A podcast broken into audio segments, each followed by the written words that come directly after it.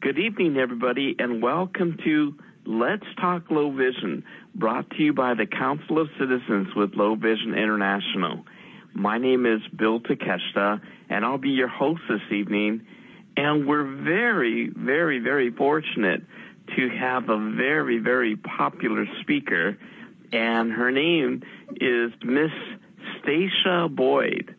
And Stacia, she is the co-founder and the president of Q Media. And this is an award-winning organization that does some very, very special things, which allows people who have different vision or hearing, or maybe even if they just speak different languages, so that they can go to different places, museums, and that they are able to experience and understand what they are seeing and what is going on within that exhibit. So tonight uh, we're going to have the opportunity to listen to Stacia and find out how did she ever come up with such an amazing business plan and what are some of her other particular types of projects that she has in the future.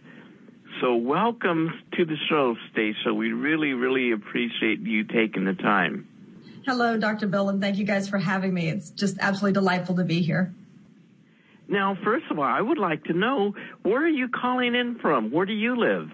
I actually live uh, just outside of Orlando in a little town called Winter Garden. So I am here in the same town with uh, Dan and Leslie Spoone and Sheila Young and some names you guys are probably familiar with. Oh my gosh. Hey, so you run into Leslie all the time then, huh? we have we have like a, a, little lunch gathering from time to time that we all enjoy very much. oh God, that is great. That is really really nice. You know, and how did you first get interested in this particular type of a business, or what was your background from education to be able to do this? Ah, well, it's a, it, it was an evolution, oh, definitely an evolution. So, uh, to give you the, my personal background is, um, I was a, uh, actor and performer and, uh, producer and director, uh, for my early years from say about, you know, 18, 19, 20 on to about, you know, my early thirties. And, uh, about the time I met my husband, he and I, we were, uh, before we were married, obviously, we were always museum people. We liked to go to museums. It was, you know, we had no money, so it was cheap dates. And, you know, and it didn't matter what the museum was. It, everything from Alcatraz to the world's biggest ball of string, really don't care. And, uh, but we would always go to all these museums and we just loved it but we both met. We were working in, in, theme parks. I was an actor and he was um, a sound engineer and sound guy. And um, one day, uh, shortly after 9-11, um, it was near our, our, anniversary in October, and we had gone to a, a, an airplane museum.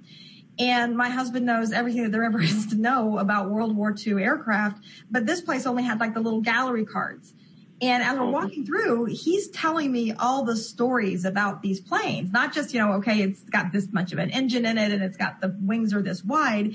He's telling me, you know, who flew these planes, what theater they were in, what was the impact that they had, who was this pilot, and. Oh and I mean, it was, it was incredible. It was, and we were saying, you know, man, what, what this place needs, what this little tiny museum needs is one of those audio tours, you know, like they have at Alcatraz and like they have at Ellis yeah. Island. And we're like, well, well, who does that? And how hard could it be? So, so that's how we started. And that was back in uh, 2002. So we started coming in 2002. Uh, but by our second project, we'd already started working in foreign languages because, you know, that was the next thing. You know, I'm, I'm the front end creative, the writer, director, producer. My husband is the back end creative, which is the, um, recording engineer, editor, um, technologist. And, um, and then we have our handful of, of contractors that work with us. Um, and we started with that, moved into foreign languages. And then not many years after that, one time we were contacted by an organization that said, Hey, we need audio description equipment. Can you provide that? And I'm like, you need what equipment? I'm, I'm sorry, what? You need, what, what, what? And, um, so that was really how we found out about it. And, uh, I ended up, long story, sh- a little bit shorter, is, um, that year, the American Council of the Blind was having their, um, annual conference here in Orlando. And that was the first year that the Audio Description Institute, which was, um, uh, run by Joel Snyder, uh, was doing his audio description program. So I took it. I learned it. I, I embraced it because my, my, I kind of come at things a little bit different angle. I mean, I got into this not because I'm an advocate for blindness, but because I'm an advocate for museums. And then serving all of those visitors, I don't care, you know, where you are, who you come from. I want to make sure that those stories and that human emotional impact reaches absolutely everyone who walks in the door and everyone who feels like they're not welcome in the door, I want to make sure that they have a pathway in, that it's accessible to them. So, so we've been now doing audio description for about uh, 10 years. Everything from small museums up to Mount Rushmore. Uh, just finished one for Holocaust Museum Houston that Sheila worked with uh, me on, and uh, she also helped us out with the Wright Brothers uh, Museum in Kitty Hawk. And um, that's where we are now. So that's brought us to today. Wow, that is amazing. That is really, really interesting. And and so may I ask a personal question? Are you visually impaired yourself or is somebody your husband is he visually impaired? No, neither of us are visually impaired. Um, as a kind of a, a, a side note, my mother-in-law developed about 15 years ago macular degeneration. And so she has been on a path of, of, of losing her vision over time. Um, and so really that's the, the closest person that we ever had to that. Um, which actually was kind of interesting because it, it, it, made quite a challenge in, in, a lot of ways. You know, one, it, it for me, the the in one way the the disability is secondary. I'm t- I'm trying to talk to the person and trying to make a a an impactful, emotional. I want people to understand the story and have it reach their heart. Um, and then to make it accessible, trying to learn about the experiences of a blind person, I had to work hard to do it. Um, I, I would go to the um, ACB conferences every time I could. I would take the audio description every time I could. And one of the main things I was doing was looking for mentors and for people who could help me and teach me. Um, I found uh, one year at the, the conference in Vegas, uh, I met the fantastic Jeff Thom and his wonderful wife Leslie. Um, and they became uh, mentors and, and really gave me insights. And that was the moment I think that I realized that I could do a really good job at what I was doing um, as a sighted person and understanding the interpretive side of audio tours uh, into audio description. But to really get a deeper, deeper understanding of it, it was absolutely crucial that I didn't just have a colleague who was didn't have friends or who, who had lost their vision or had vision problems. I needed to have a relationship, a personal human human relationship. And that was when I got incredibly lucky and met Dan and Leslie and uh, subsequently Sheila. And then over time, the, the numerous people that I now know through the Greater Orlando Council of the Blind and the Florida uh, Council of the Blind. Oh my gosh. That's really, really amazing. And I'm so glad these are the people that you met because these are people who truly understand low vision or blindness, but they're also just great people. Yeah. You know, when you're with yeah. them, you don't think that you're with someone who is low vision or blind, or they don't talk about their eyesight all the time. They just know how to have a good time well, and I think that's that's one of the and I, I talked about a lot to the clients uh, about this very very often um, when we're talking about um, talking to their operations staff and to, to, the organization itself. I'm like, you know, it's not enough to just say, oh, well, we want to reach out. We're going to find, you know, the we call it the random blind guy. We're going to find the random blind guy and ask them what they think of our effort. I'm like, no, you have to have somebody that has a real relationship with somebody. I mean, have they had dinner at your house? Have you gone to, have you gone out with them? Have you went to see a movie or to a show or have you, what have you done together as human beings having your life intersect? And again, you don't have to be friends with everybody. You know, there are a lot of assholes in this world, you know, to be quite frank, but there are some incredibly wonderful people and you have to seek them out and you've got to be able to to meet people as a fellow human being. That's where I think a lot of my background in arts, especially in the theater come in because that's what I was trained to do as a performer and actor, you are taught to listen and to connect and to to look into the the, the to to understand the human humanity behind somebody and what they're saying and what they're doing. You know, by the way, a little bit off topic, but I'm just really fascinated about your story and that you were a producer and a director and an actress. what are some of the films or programs that you, you worked on? Is there anything that we might know and we might go and look for you in? well, in the film world, the height of my fame, um, I was in I was in a B movie that starred Engelbert Humperdinck. Really? oh my gosh! the height of my film work, um, and I did a lot of industrial uh, industrial work, which basically is training film. So I did that. Um, that was good money. But no, most of my work, I like. I was a stage actress, um, which, as anybody who would ever know, that is not the highest paying work in the world.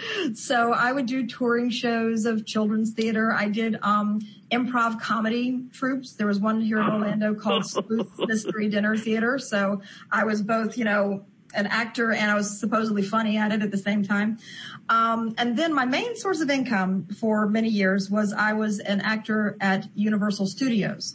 Um, I worked oh. for Nickelodeon Studios. I was one of their live game show hosts for the kids. Oh, and really? yeah. Then I worked at the Terminator venue. I was the very evil Kim- character named Kimberly.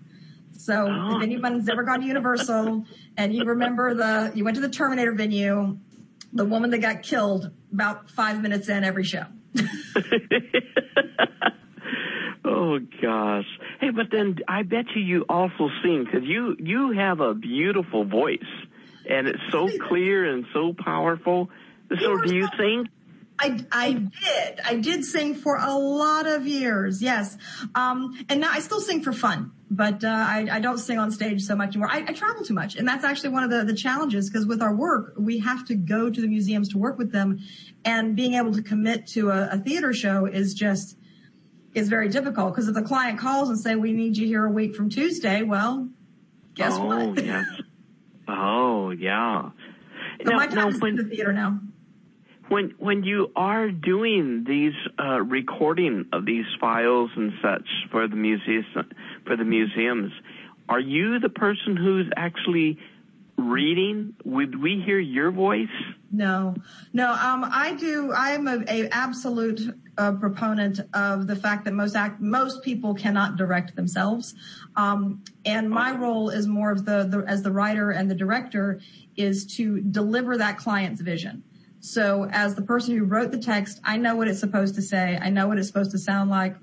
And I want to hire professional voice talent because voice talent has one job in every project and that's to deliver the emotional goal of whatever that project is.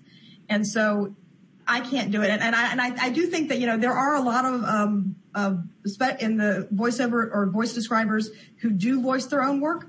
And, um, and for those guys, I'm like, more power to you, but I ain't got that kind of talent. well, I don't know. I really am impressed. I'm very, very impressed. You know, well, um, when, when you first started, how did you and your husband start financially? I would imagine there was a lot of equipment that you had to invest in and you had to then also hire talent to be able to assist you, right? Yeah, well, it's it's weird. I mean, back in, in around the, the time that we started the company in 2002, that was really when the, the digital revolution and the computer was really changing the game. Up until the mid 90s, you had to have a professional studio, lots of gear out in the world, um, and they were very expensive places to go. Um, but then in early 2000s is when home recording equipment, be able to set up your own studio in your house. And so we actually we have a, a, place as you can see behind me this is my, my office. Um, i'm sitting in a, a, a fairly open room with um, bookshelves behind me and, uh, and, a, a large space. We have a garage apartment. And so what we did was we converted our garage apartment to our studio. And we had a booth set up and we started and we put our, our our system together. But no, we bootstrapped it. I mean, when we started our company, I quit my job at Universal. Mike continued te- uh, working at Universal, but he was also teaching at our local community college. He was also a musician playing in a band, and he was also working on the projects I booked. So this man had four jobs for two and a half, three years until we finally had reached the point where we felt like, okay, it's it's now time. Um, and he's shedding a job, you know, a job a year. He was able to like quit a job a year um, until we were able to start the business. And since then, we have been a true 24/7 couple for the past 16 years and we've had Oh my gosh. Yeah. That is great. That yeah, this whole, we were joking about the, the COVID-19 shutdown. We were saying, you know, we've been training for this our entire lives. you know, I also have to, to comment though, your home studio, it really sounds very good. You know, I don't hear a lot of background noise or anything echoing and, you know, it sounds very, very clear. Well, and that's one of the things about being married to an audio engineer. Um, the his knowledge about just how to put together the basics. So for people putting together home studios and doing work right now, because a, a, lot of museums are working very hard right now to essentially create their own production facilities in house. And there are a lot of things so that, that are, are very basic that if you have the knowledge, you can do incredible work. Um, one of like the, uh, here's an example of one of them. The best home recording space for anyone who's doing home recording is inside a walk-in closet. Put your microphone in a walk-in closet, take your shoes off, take your jewelry off, put your little light in there, and that is the best recording studio. Um, little things like that. And that's where, you know, I, I think going back to what we were saying earlier about having to have a, a person who's a professional to, to bring some knowledge to something, it's important to have people um, enjoy your work, and I, and I think, and I'm always very, very grateful and very appreciative of that. Um, I think it's also very important to make sure that you have folks on the front end who actually know what they're doing and not saying, "Hey, kids, let's put on a play." Um, the writing matters. The uh, audio description writing matters. It's different than regular script writing. Having writing a good script matters. Knowing how to put together the sounds and the music and the uh, all of these different things, it all matters. And it's the difference between something being, oh, okay, that was nice. Thank you so much. I appreciate the effort to something where it is so good you don't even notice the quality. Oh, okay. Wow. And, and Stacia, where do you typically find the people who have that type of knowledge to be able to write each card, for example, uh, for the museum? Um, well, for what we do, we're writing uh, we're writing basically two different types of, of audio tours. The interpretive tour, which is the basic tour that everybody gets when they go to a muse- museum. And this is actually one of the things I'm, I'm so glad I'm talking to you guys because I, I'm it's it's always one of these like things that's just under my skin just a little bit. There's a difference between an audio tour and an audio described tour. An audio tour is basically the museum talking to all of their visitors. You know, if I could speak, say something personally to every visitor that walked in my door, this is what I wanted to say. It's the stories, it's the curators, it's the, the, the oh. background, it's the amazing stuff. The audio described tour is taking that and the exhibits and the films and the videos and the wayfinding and making it accessible verbally to people who cannot see or have trouble seeing. So those are basically two different types of writing. And, um, where I find those folks is like for it's not easy to find a good uh, an audio description writer, especially one that does things um, the way I like to see them done. Because again, my background is production, not mm-hmm. necessarily accessibility. So it's not advocacy writing. It has to be a high level of it. Ha- it's not enough to be good accessible writing. It has to be good emotional writing too. It just has to. Um, so those folks, I find good writers, and then I train them to write audio description for me. And then after that, if I have, if they are going to work out, then if I can, I try to send them to um, either Joel's course. So I've taken a couple of my writers there because I want them to get someone's point of view other than just mine. Um, I think that's critically important. Um, and I also think it's important to be able to have a, a wide range of experience because otherwise I have a tendency to like so many extremely talented people think that their way is the best way all day, every day. So having, having somebody else who can kind of step up and go, you know, maybe we could do it some other way and it would be better is important. Wow. That's a, that's a lot of work then. It would be very, very, very time consuming to find people who are knowledgeable in these different topics, depending on which museum you go to, right? Yeah. Well, and again, I always tell you, I don't need people knowledgeable in the topics. I need people knowledgeable in writing. The museums have the folks who are knowledgeable in the topics. But what brings me to the important thing for audio description is I feel very strongly about having somebody who ha- is blind or has low vision being a consultant with me on the front end of the writing project for the audio described tour. Um, uh, I mentioned Sheila earlier, and uh, for example, when we were working on the audio described tour for the Wright Brothers National Memorial, that was the first project she came to uh, came with me on. When I, I write, I go up, I write my first draft of the script, and this is a long script. This thing's about two hours long. And actually, for those of you who are doing the American Council of the Blind's uh, conference this year, they're going to be doing ACB radio, and they're going to have a bunch of audio described tours are just going to kind of play for folks. We we're that's one of the ones that we are that is available to hear. But it's about two hours worth of content. This is not not a short experience. Um, but Sheila went back up with me, and, and there was the two of us and the client and the client's interpretive rep. And we went through and I would read my draft aloud and Sheila would say, okay, yeah, I understood that. No, that doesn't make sense. Stacia, there's a better way to do this. Um, have you thought about X? You don't need to say it that way. So she was able to put that real personal experience into my script and make it better. Um, also, because she was there, uh, there were times when we're talking to the client, and these are intelligent. I mean, these are incredibly national parks people. These folks want to do good work, and they really want to serve the um, the blind community. Um, but there were times when if I would have said something to them, saying, you know, for example, oh, here's one. They wanted people to walk through the museum in a certain order and did not want them to walk close to the walls.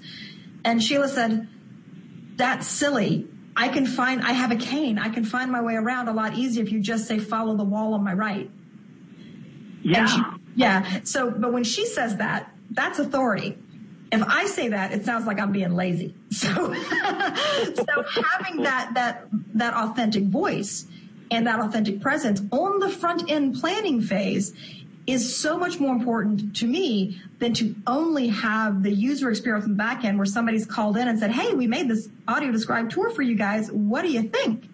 And the consumers go, Hey, thank you. That was awesome. I really appreciate it. After it's too late to fix something if it's wrong. Yeah. But that's it. There's certain things that only the person who is either blind or, or low vision would know. Uh, yeah. A person who has even studied about low vision and blindness, they may not be aware of certain little things like that. Right. So I, I think it's great. About, I'm, I'm, sorry, I mean to interrupt. I, I said that you talk about finding people. The number one quality that I have to find in people is the ability to know that you, to, is humility to know that, you know, if you're on a team of creative people, you're not necessarily the smartest person in the room. You're one of the smart people in the room. And somebody there is saying something you need to know that's important. And you might not know what that is right away. And I think that that is this, this, it's a missing element right now. I think in a lot of audio description, it's like in order to be an audio describer, you have to be able to see as far as to be able to, to write scripts like I do in the museum industry. Um, so you can't have a fully blind audio description writer. At the same time, if you have only a sighted audio description writer, I think you're missing you're missing an incredible opportunity to provide the absolute best service that you can. Wow.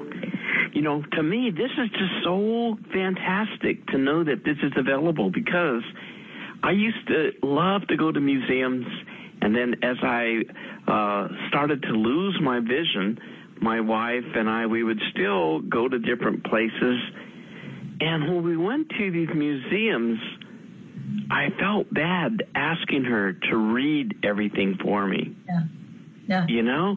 And she goes, Well, what do you want me to read? Just point out which sign you want me to read. and and and that really doesn't work either because I really have no clue what any words are on the sign. Right. And I and I and I really don't want her to have to read all those for me, but I really want to know what it says on all of those signs. Right. well, going uh, back to going back to um, the, the, mentors and one of the things I learned in Vegas, and I don't remember who the person was who said this, but they had a uh, they were people who were there to learn to do audio description. Um, volunteers from the community said, we'll be your mentor while you're here. And they did a, a, thing up front where they asked the mentors to say to people, what does audio description mean to you?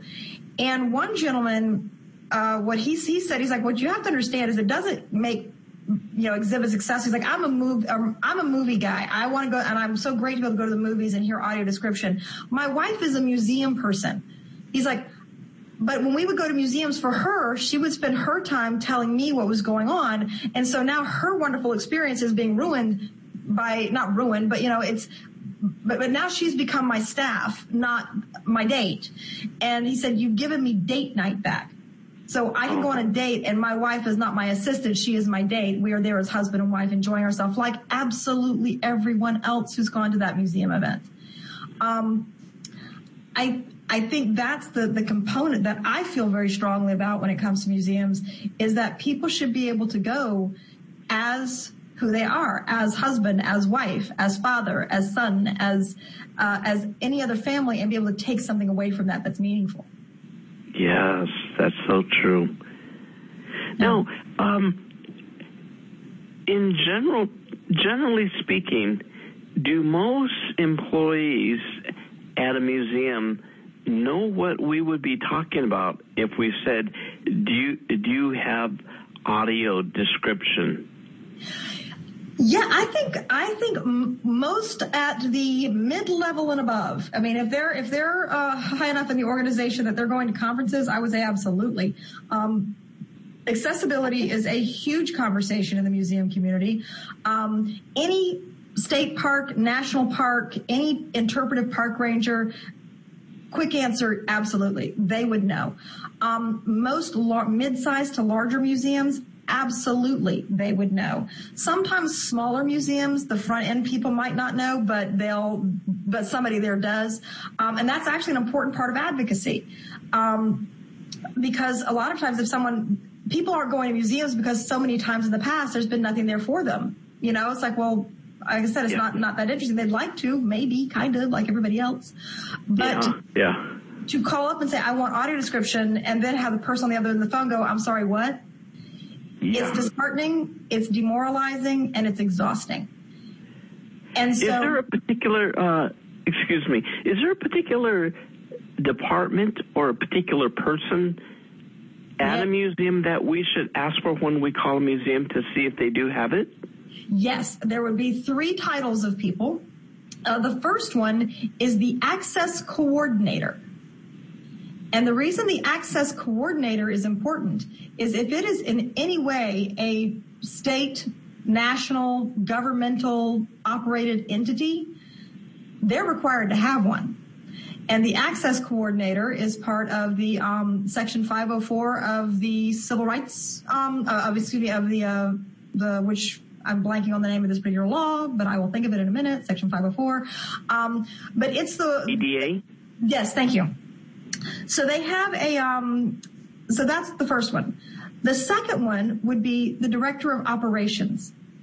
Operations is the person who oversees the front of house, the people who, the, the tour guides, the, um, the staff that takes the tickets, the, the folks that show you around. So the director of operations would be number two. And number three is the CEO or the executive director. Absolutely, yes. But one of the ways to tell sometimes is like if you, most people were, and Sheila and Leslie, I think, I think Sheila and I were having this conversation about, you know, what's, what's the front of the museum? What, what do they consider their entrance? And most museums consider their website the beginning of the experience. And so one of the things that is kind of a, considered a best practice is how easy is it to find the accessibility tab on the website? And we always advise people to have it somewhere right up front in the up in the center. But most of them will have it somewhere. And if you go to the website and it's easily accessible and you can find that accessibility tab, call whatever name and phone number is right there. Um, ask them for an audio described tour. If they don't have it, ask them why not. um, that's that's number one. Uh, the answer a lot of times is going to be if they're hopefully if they're really on the ball, it's going to be part of their accessibility plan, part of a five year plan. Um, to add it, to get it provided, uh, ask them what they do have because that's you have to have something, and um, and just start there we talk a lot about accessibility and audio description at um, the, the, national conferences and the regional museum conferences. Uh, I'm I'm going to be presenting sessions on it this year. I just did one at, at Texas, um, and Sheila, Dan, Leslie, and um, Denise Decker were part of my panel for that one, which was a, a wonderful panel. Oh wow! Yeah, that should say. Yeah, and uh, and just found out that we were accepted for the National Association of Interpretation, which is the folks that are the National Park Service. So I think we're going to be doing. Actually, I need to let Sheila uh, Sheila know that. I should probably know that too, Leslie. Um, but uh, but uh, that's those are getting those the the word out to those folks is important. Gosh, that is fantastic. You know, one of the questions that I received through email in preparation for this, they wanted to make certain that I asked this question to you, is what are the museums in Florida that have your services? Oh, wow. Okay. Um, well, uh, several of them have audio tours. Um, uh, and I do, but just so guys know, um, I think there are a few people with their hands raised, uh, but, but I'm not the one running those. I'm going to let Robert and, and those guys handle all of that. Um, uh, so some of the ones, well, we did an audio describe, audio describe tour in Florida. One of the biggest ones we ever did, and probably one of my most proudest moments is for Kennedy Space Center. Um, they have an amazing audio describe tour. Um, unfortunately, I have also heard from folks who've gone over there to try and take it. Sometimes they don't have the most amazing front of house staff. Um, oh. heard of such a thing. And the reason for that is because at that particular attraction, the people who run the tickets and the people who run the audio tour and the audio describe tour are two different departments that don't always know what uh, the other one's doing. But Kennedy Space Center has a really good one. Um, absolutely, uh, and we actually did that one back in 2012. It's been in a long time. It's a it's a really good uh, program, um, but it's built on old technology, so it's uh, not as advanced as some of the new ones. Um, where else in Florida's got audio description? in Florida, not as many people. It's kind of hard to get hired in your own hometown. Um, mm-hmm. We've got, let's see, places that we have done uh, audio describe work around the nation. Um, we did one for the Walt Disney Family Museum in San Francisco. The uh, wow, Bell- I, I read I read that. Yeah, you did that. That must have really been a lot of work. Wow. Let me tell you, Oh my gosh, the whole thing is one gigantic visual. but the museum itself was amazing and this staff was really committed to accessibility and they they wanted this to be the most comprehensive um, uh, audio scribe tour that we had possibly put together. And we were working with a technology provider that was working very hard. Um, there's a company called OnCell, um, and they're out of Rochester, New York. They were the, the app provider. And so kind of going back to like this, the thing about audio description in museums, it's not just being able as the describer to write the description.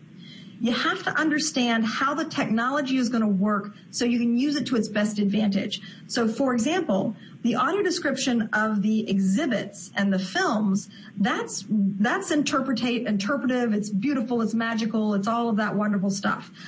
But the direction from spot to spot, the move forward, follow the aisle to the left, and then go forward about 20 feet until you come to a wall and then stop. That's just text, so the screen reader reads that. We don't need oh. to have, you know, we don't need to be paying voice talent to read 40 minutes worth of turn left, turn right. Oh. So understanding how to, to design a program is important. Also in museums, something else that, and we've had this on um, Wright Brothers as well museums actually encompass, they have more than just panel text and exhibits. They have films, they have videos, they have interpretive um, tactiles, they have touchscreen kiosks. All of these things are part of that experience. And so some technology, for example, at Wright Brothers, you walk into the the main room where the Wright Flyer is, and there's this gigantic video that's playing overhead that everybody that walks in can see, and it's a massive thing. A lot of money, time, and effort was put into this. This technology syncs up with it, and it starts playing it automatically when the person moves into the correct zone. Oh my goodness. Other sections though, it just beeps to let the person know that um, content is available here and then here's the, the titles of the four tracks that would be available that are pertinent to this location. So the visitor then has um, agency. They can decide what they want to listen to, how much, how little. Because otherwise, if you can imagine going to some of these museums, if somebody's trying to read every word of panel text to you, you could be held hostage for six hours. yeah, that's right. Yeah, that's right. Uh, hey, let's go ahead and let's let's take a couple of these questions. I think that you said there's some people who have their hands up. Yeah, I see Sheila Young. Hi, Sheila. And I see Wesley Brown, and I see a number of 407 number. So I'm going to let somebody else run those. Robert, is that you? Hi, Robert. Thank Hi, honey. you. Hi, Stacia. Hi, Sheila. I have heard my name a few times. With love. Use with love. Hey, we're, hey, Sheila, you're a star. yeah, not. Um, I will tell you, Robert, it, the experience I had doing the Wright Brothers and the Holocaust Museum were Oh. two of the most amazing experiences. Stacia, her professionalism is amazing. And people have no idea what goes into the audio description of museums. And Stacia is by far the most professional. So I want to thank Stacia for what she is doing. Thank you, Sheila. The check's in the mail. You're the best. Darn! I didn't know I was getting paid. shush, shush, shush, kickbacks, quiet, quiet. All right. Robert, who's next? Wesley, go ahead, Wesley. On a description for a museum, so is that what it described? Does it sound like where you can uh, go to a museum, uh, they loan you a gadget, and you can walk to the museum and punch in code, whatever, and then have this gadget read off descriptions of the different pieces, exhibits to you? Is this what this is all about? Yes, yeah, mostly, yeah. Um, up and there is a hand being handed out the gadget, and there are a lot of decent gadgets out there. The latest technology is having it on your own, downloading an app of some sort, or having it accessible that way. Uh, for two reasons. Um, obviously, right now with COVID, folks don't want to hand things out and take them back. Um, people are more open to using their own phones for their their experiences. Um, the thing that the gadgets do though is those are the items that so far have been technologically able to do things that I was just talking about, like the audio syncing. So you would hear the description synced with a film or a video or interactive kiosk or something like that. Okay, because you know, like here locally, we have an art museum. I think it's it's the Portland Art Museum. I think it's kind of famous. I guess I mean people might have heard about it. It's been uh, around for over twenty, well, over hundred years. Which where's where's local? What's that? Where are you? Where's local to you? Portland, Oregon. Ah, Portland, Oregon. Thank you. Yes. And I think the Portland Art Museum is kind of famous, you know, well established museum. It's been over 100 years. In fact, I think there's like a 1935 Otis elevator in it, or a couple of, I think there's a freighter too. But how they do it is that every once in a while they have these Portland accessible museum tours mm-hmm. where they have a group of the docents, you know, they, there'd be like a certain time and you would get an email that invites you and you would like can you respond say want to go? And then I only have a slot for like slots for like around 10 people or so. So you gotta like jump on it to have Yeah. a chance to get in and then what to do is they would set up chairs around an exhibit or a couple ex- exhibits art pieces and then you know you come in there and then they do a live description of the uh, piece to you you know somebody one of the docents would describe it live to you Yeah. and then they have certain things or hand out like samples of the piece to let you touch or smaller P art work that would be passed around. And they also have iPads with images concerning the work. Mm-hmm. And then sometimes they'll let us glove up with rubber gloves and go up and then tactfully, you know, examine the work ourselves Yeah. and that's kind of how they do it. But the thing is, you know, I go, but I only do like a couple pieces, Right. and then, and then once that's done, a lot of times afterwards, I kind of like to take advantage of my money's worth since I'm already in, in the museum, and I go around and I look at the other, you know, uh, exhibits and works in the museum, and I, I kind of have my favorite areas. I kind of like to go, I like to check out the modern art so, art area. But the thing is, they have these like these little cards on the wall or next to to the pieces that describes and give information like the artist's name, when it was made, etc. Mm-hmm. And those are kind of paid for me, you know, deal with having to mega, get out of my phone and magnify each of those things or something to read them. And so it'd be nice if I, you know, could have something or an app I could go through and, and hear about these, you know, get those little, at least that little copy, exhibit copy. But that's how my art museum in town in, in, in Portland does it. And also, as for the Science Museum, I used to volunteer there, but that's like years since I've been in the Science Museum. But think they don't have anything because one time when I was volunteering there, suggested doing Braille, and they say, oh, they don't want Braille on the exhibits because it doesn't look too good. And I suggested like a small Braille tab and then having a book that could be checked out, a Braille book that had all the exhibit copies in it with like these uh, you know, numbers and orders that, you know, blind patrons could like look up as they uh, go to the exhibits and, and there'd be like a little braille tag or little braille piece with the ID number, but I didn't know if they ever got going, but that's what I know here in my area. Oh, but China, I'm sorry? Then there's a Chinese garden. Right. One time I went to a buddy of mine and they, I guess they did have an audio described tour which was a long, you know, elongated I iMessage wand like device, but it had like a keypad on it and there's like numbers on the exhibits and punch a number on this thing and it would do an audio playback for you. Mm-hmm. Yeah, I think I look at it as, you know, in addition to, not instead of. I, I think just like the broader community, there are people who absolutely don't like equipments or machines. They want a live tour with a real person. They love docents. They really enjoy that personal interaction. And then there are also people who really, you know, find docents irritating and don't like them and they want to be able to go through and do their own thing at their own pace. And so rather than having every visitor come in saying, oh my gosh, you must take the docent tour, or, oh my gosh, you get, you have to wander around by yourself, they offer both of them to their visitors. I think that same thing is important to offer to the blind community because just like everybody else, maybe you want to have that personal one-on-one and you're willing to wait the two weeks to sign up for something in advance with a person.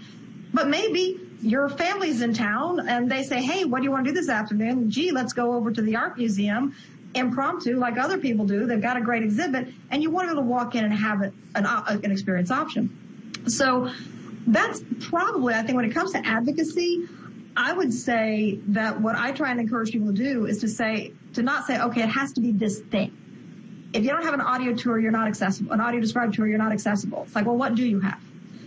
Do you, do you have for me as a person who wants a broad experience? How can I, how can I get that? Do you have an audio described tour? Do you have a touch tour? Do you have a um, braille? Do you have a booklet? Do you have, what do you have?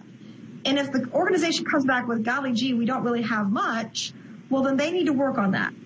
But if they come back and they've got three or four things that are that they're already doing and two more that are in the works, that's an organization that's taking their responsibility seriously. And they should be rewarded with your time, your your uh, efforts, your money, your um, attention, your uh, your attendance. And I think that's a, an important thing to look at. Right. Thank you, Wesley. Go ahead, Leslie. oh, sorry. Uh, I'd like to ask you a question before we let Leslie get on here. Excuse me, Leslie. That's fine. But who pays for this? Is this paid by the city budget or the state, or is it coming out of the federal government? It depends. Um, for, so, for example, National Park Service, city budgets, things. If it's a government entity, obviously government is paying for it somehow. Um, but for private nonprofits, a lot of times those will be grant funded they could be um, uh, donor funded. Uh, they might come out of an operations budget. They might be a situation like, for example, Holocaust Museum Houston. They just did a major redesign where they basically added three stories to their building and expanded that. And as part of that that redesign, they wanted it to be as accessible as possible. So it was part of that, you know, exhibit design budget. Um, and which is incredibly important to make sure that your accessibility for your blind and low vision uh, visitors is planned for at the beginning the same way you plan for the ramps and the handholds and you know the automatic door openers and all of the tiny little things that you know are, are there they're planned for in the in the blueprints you know audio descriptions yeah. should be planned for in the exhibit design as well right now, a lot of times it's, it's kind of an add-on afterthought. Everything's installed. Oh gosh, yes, we need to do the audio description. Um, which when that happens, that's better than not doing it at all. But it also means that some things don't get done because it's so expensive to do it later. If they would have planned it on the front end, it's pennies on the dollar. But when you try to add it later, it's like, okay, you've got to now go back in and retrofit your entire video film screen kiosk thing to the tune yeah. of tens of thousands of dollars, right? Yes. Uh, Leslie, go right ahead, Leslie. Thank you, Dr. Bill, and thank you, Stacia. This has been wonderful as usual. Um, I'm missing our lunches, you know, so I heard my name a couple times. So I wanted to chime in and say thank you so, so much for what you do. Um, Stacia is, is just amazing, Dr. Bill. She was um, at our Florida Council of the Blind convention also as a sponsor to help the Florida Council of the Blind and um, and a panelist, you know, and oh, it's gosh. just amazing what we learn from her every time she speaks. I, I'm just in awe of her. Um, uh, Dan and I have not been able to go on one with her, but hopefully, hopefully in the future we will be. Uh, we've gone with one of her colleagues, um, Martin Wild, with the Tortugas in Key West, Florida, um, through Joel Snyder. So it is really interesting to be on that that end where you're helping them uh, describe it, like Sheila has gone to with with Stacia. So.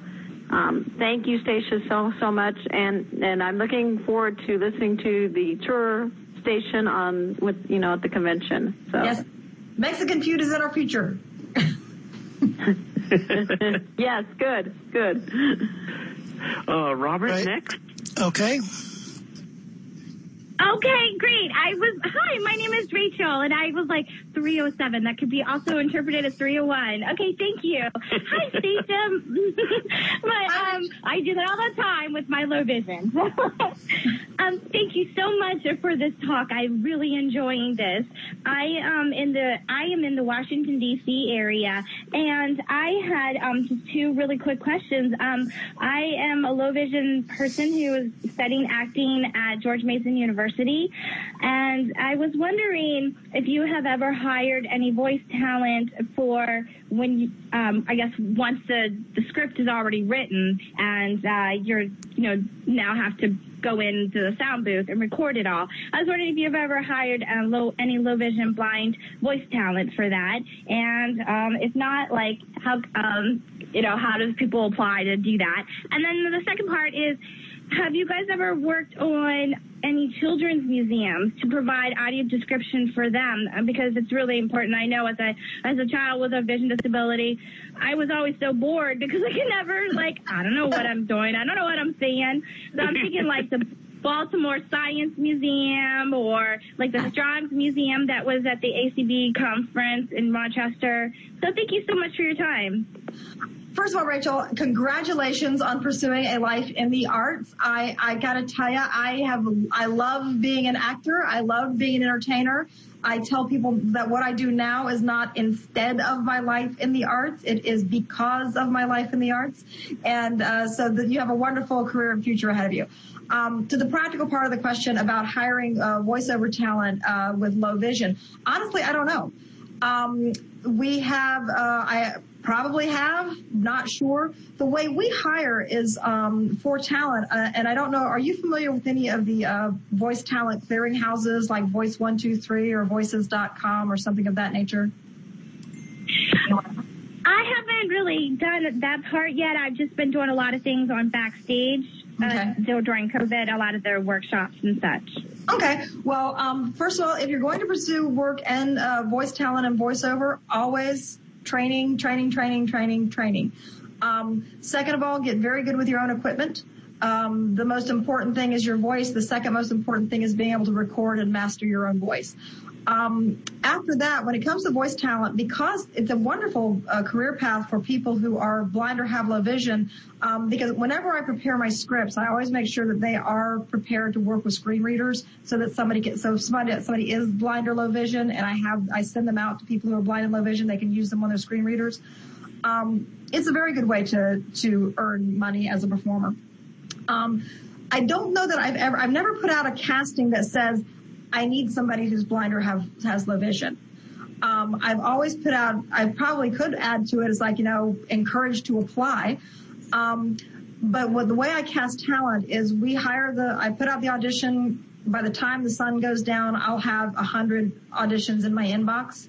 Uh, from there, my partner weeds out all the technically insufficient ones. Uh, that'll take out about half or more than half of them. I'll be left with like 30 or 40. I listen to those 30 or 40 for the, the emotional qualities that I'm looking for, the vocal qualities. That'll narrow it down to about 10 then we will go through it again and say, okay, who are our top three that I'd be happy with any three? And then I send those three to the client.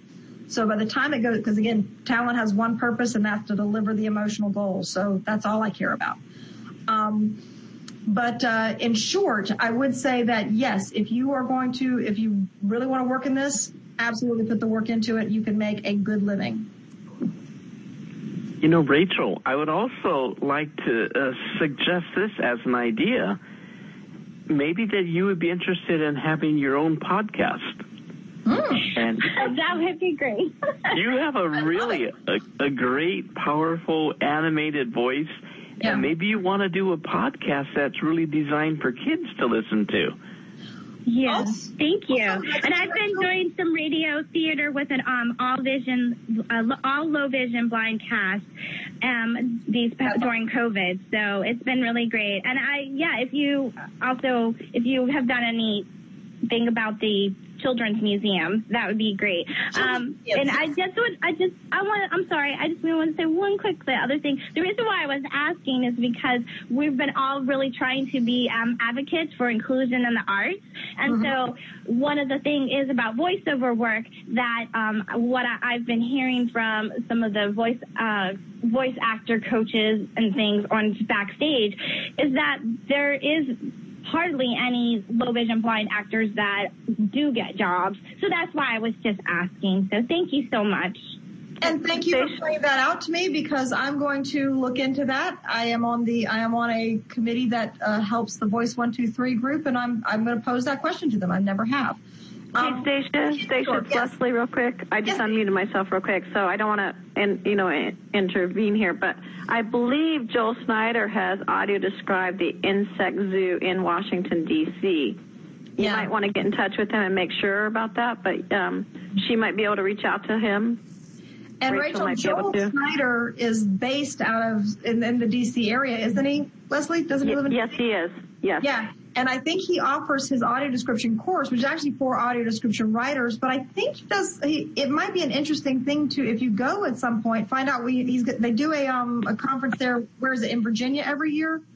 Leslie, there's something in there's something in Virginia almost every. Sorry, what? I think Joel offers his course uh, every year or every other year at the conference in Virginia. There's something like January or February. It's February. It's with the oh yeah legislative seminar. Yeah, and of course in February.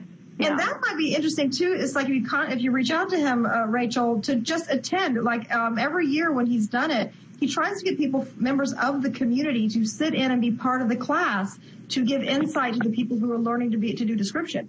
And with your background in both arts and in um, with low vision, you might be a great asset. He might be a great person to talk to.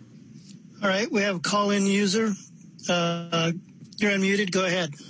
Yes, hi. Uh, thank you, Stacia, and everyone, and Dr. Bill. I had a really good experience some years ago. Some sighted friends said that there was going to be a documentary on the history and sociological aspects of the different ethnic groups in Jerusalem, Israel. And they wanted to go see this documentary. And it was in the theater near Griffith Observatory near the city of Los Angeles. And I told them about an hour ahead. We got there, and I told them that I needed, if they had it, some audio description equipment. And they found someone who knew, and they actually checked it out, made sure it was working. They worked with me. And I actually got the description for this documentary as we were listening to it. As a live describer? Pardon me? No, it was it was a. Um, they actually made the document. The, the version of the documentary had description. Fabulous.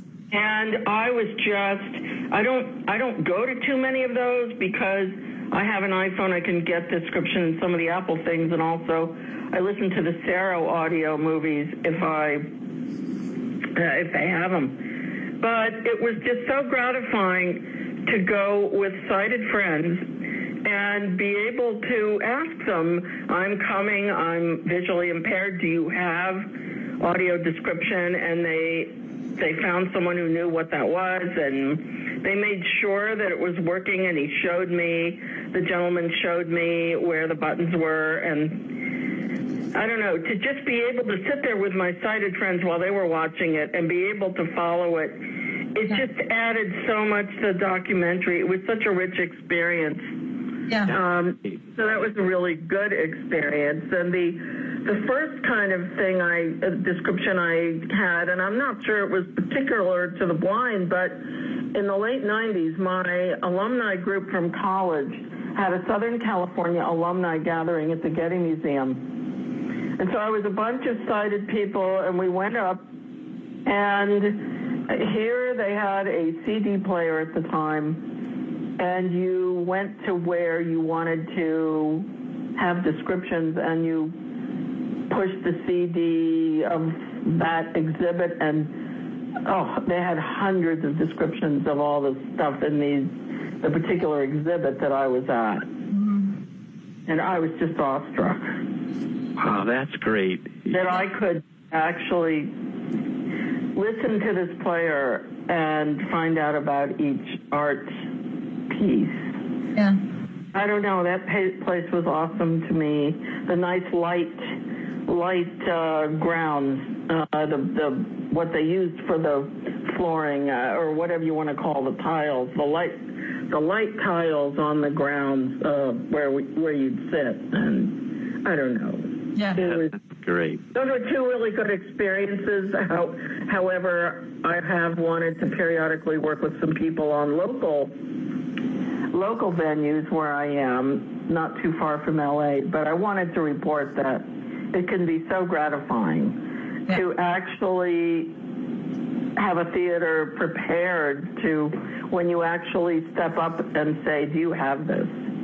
Yeah, I, it's uh, that human experience that that to be able to be treated like any other member that comes in and to be able to say, "I want to I want to experience this this film. I want to experience this exhibit. I want to experience this and to not have it be treated as if it's some kind of grand inconvenience.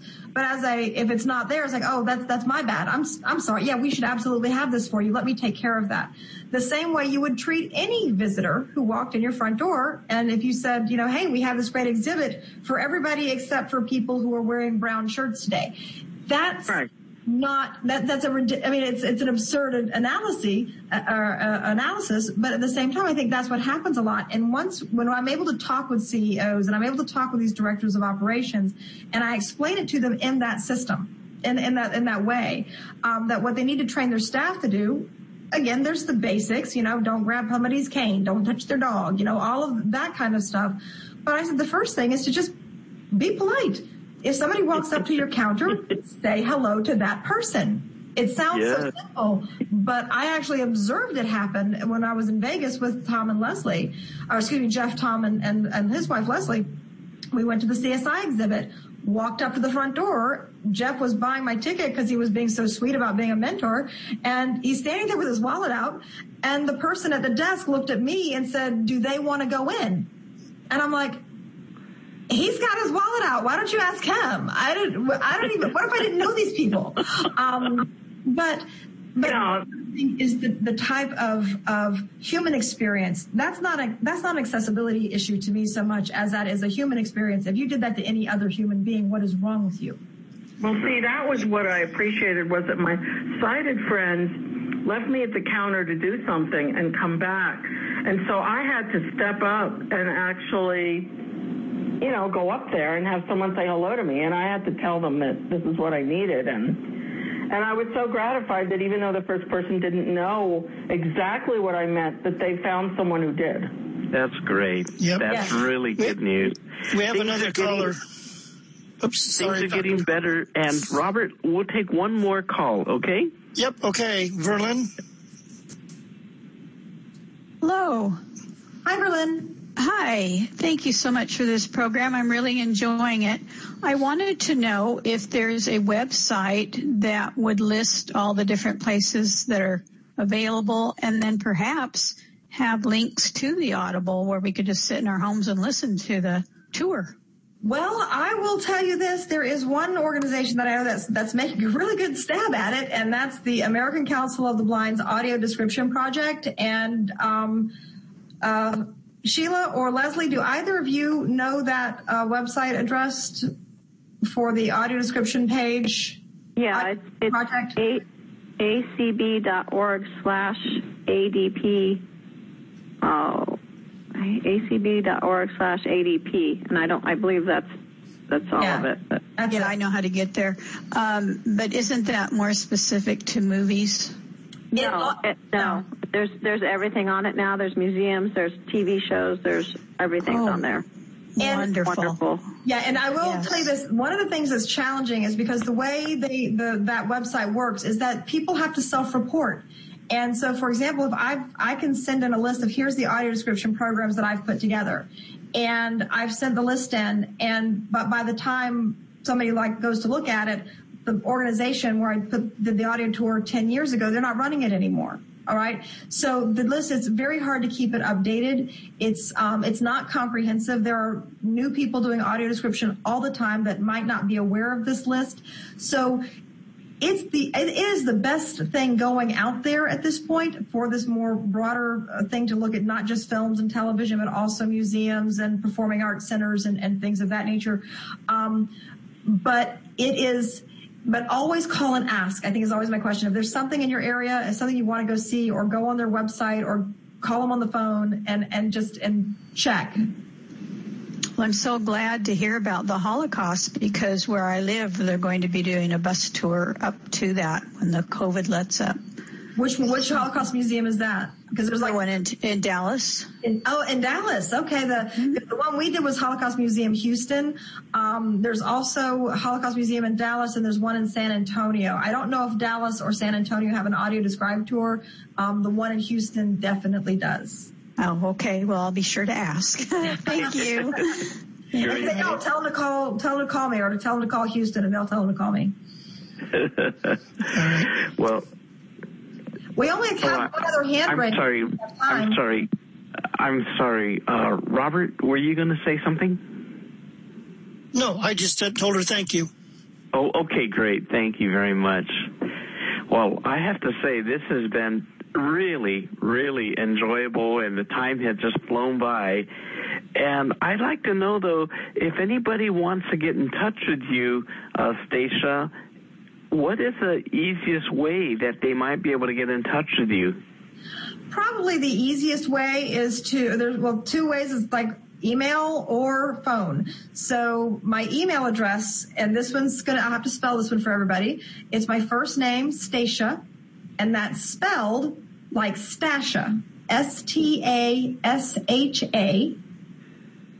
Well, at Stasha at Q Media Productions, and that's Q as in the letter Q, Media Productions with an S dot com, um, or to our phone number, and that's 407 654 7067.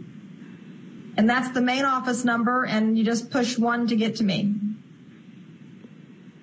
There's really only two options. It's me or Mike. So, you know. Okay. uh, no, thank you very, very much. This has really been very, very useful. And I think it really gives us all an idea of what we want to do on our next vacation. We're going to go to your museums. well, and Dr. I, I, just wanted to say something to you as well. I, because, you know, I do like to prepare for things that I go, and I had such an incredible time going to YouTube and watching your talks and watching you speak to, to people, your inspirational speeches inspired me. And, um, what a story. And thank you so much for telling it and sharing it and, and for working on these things. It's, there's so much richness in this world. I think you said that in one of your uh, in one of the talks when you were like saying, you know, I gotta I gotta get up and do better. You're like, there's so much richness in this world, and why am I missing out? And um, that was an important thing to hear. Oh, thank you very much. Gosh, thank you. That makes me feel very, very good. But I'd also like to thank all of you who have called in and joined us this evening. Uh, Robert, we'd like to thank you for doing the recording. Christine for doing the organization. Leslie, and also we'd like to thank Dick Burden from Airs LA.